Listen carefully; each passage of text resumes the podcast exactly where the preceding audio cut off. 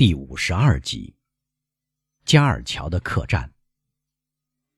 凡是像我一样徒步周游过法国南方的人，都会注意到，在贝勒加尔德和博凯尔之间，大约在村子到城里的半路上，不过更接近博凯尔而不是贝勒加尔德，有一家小客栈，挂着一块迎风瑟瑟响的羊铁皮招牌，上面有一幅加尔桥的。滑稽可笑的话。这家小客栈，如果以罗纳河的流向做尺度，是位于大陆的左边，背对河流。客栈附设朗格多克一带的人所谓的花园，这就是说，开门迎宾那面墙的相反一面，朝向一片围住的地方，里面有几棵生长不良的橄榄树和几棵叶子被尘土覆盖的野生无花果树。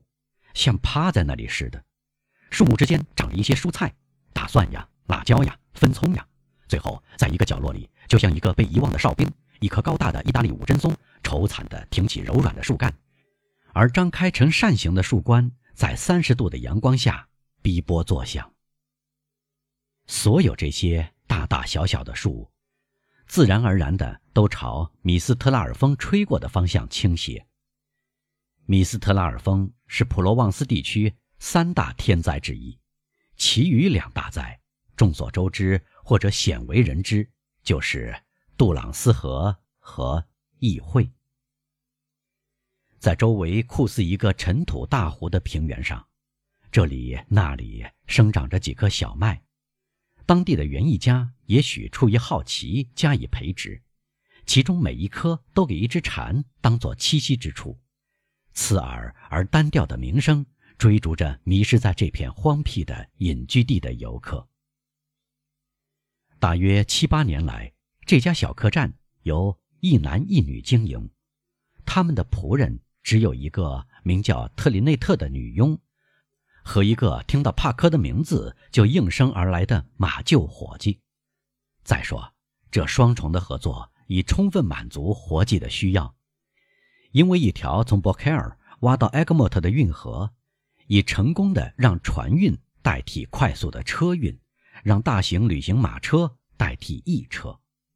这条运河在养育它的罗纳河和它使之瘫痪的大陆之间通过，仿佛使它被毁掉的不幸的客栈的老板的悔恨更加强烈似的。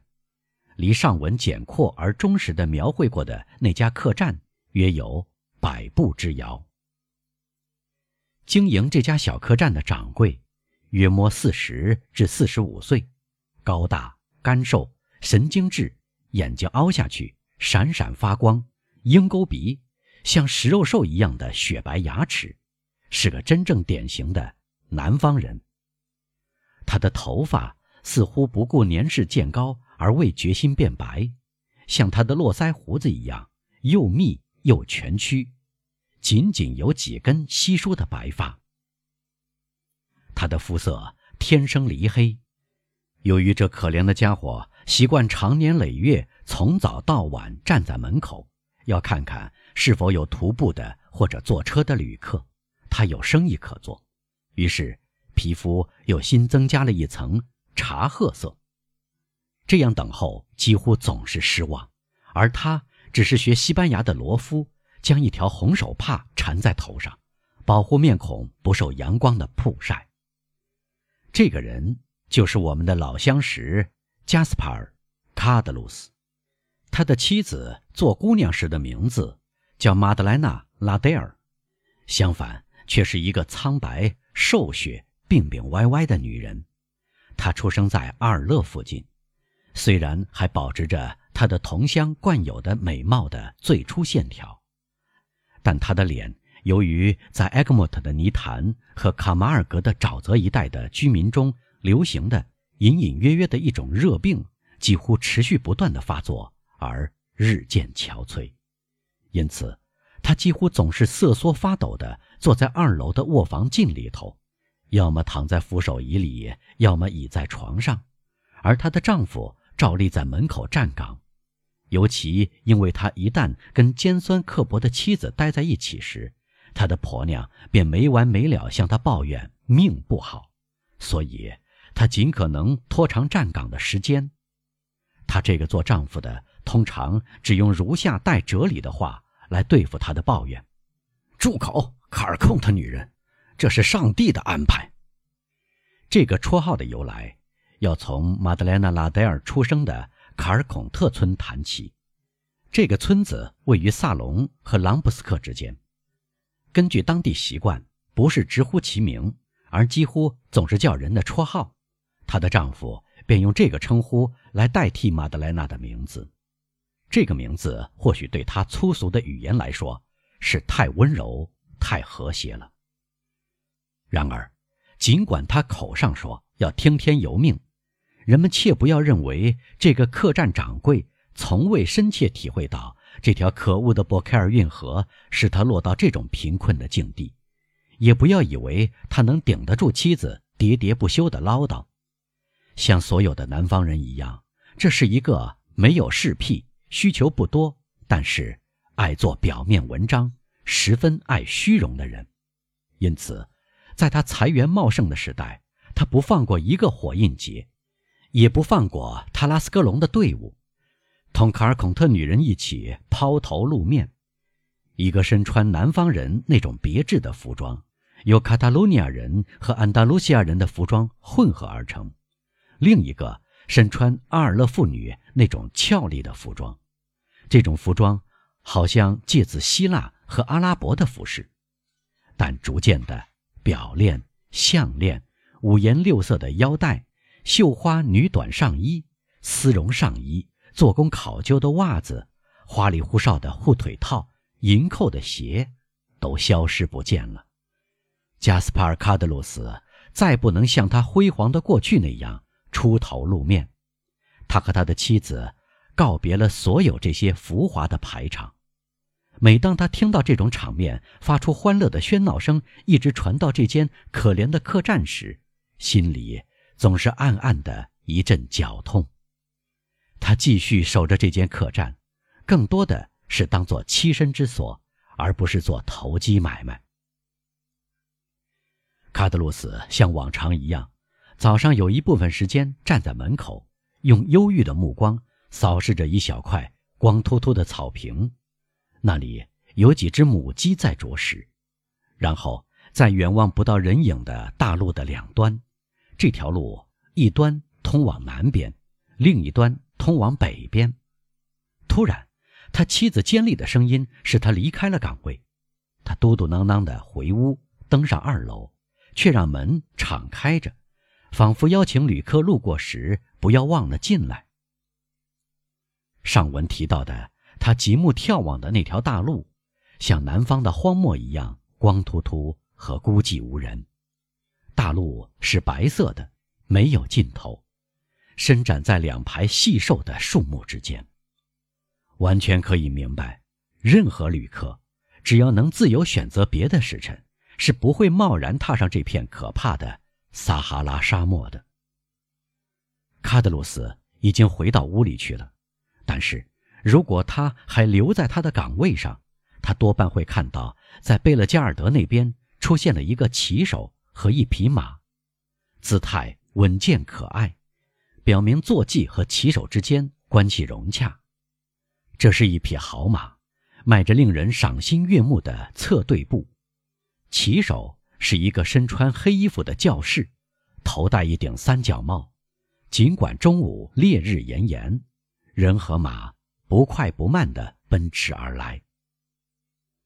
人和马来到门口站住了，很难猜度究竟是马止住了人，还是。人止住了马，总之，骑手跳下地来，拉着马的辔头拴在一扇只搭住铰链的破损的护板窗 S 型旋转窗钩上，然后用一块红色手帕擦拭汗淋淋的额头。这个教士朝门口走去，用手里那根手杖的铁头在门槛上敲了三下。一只大黑狗马上站起来，吠叫着往前走了几步。露出雪白尖利的牙齿，它表现出双重的敌意，证明它不习惯有人到来。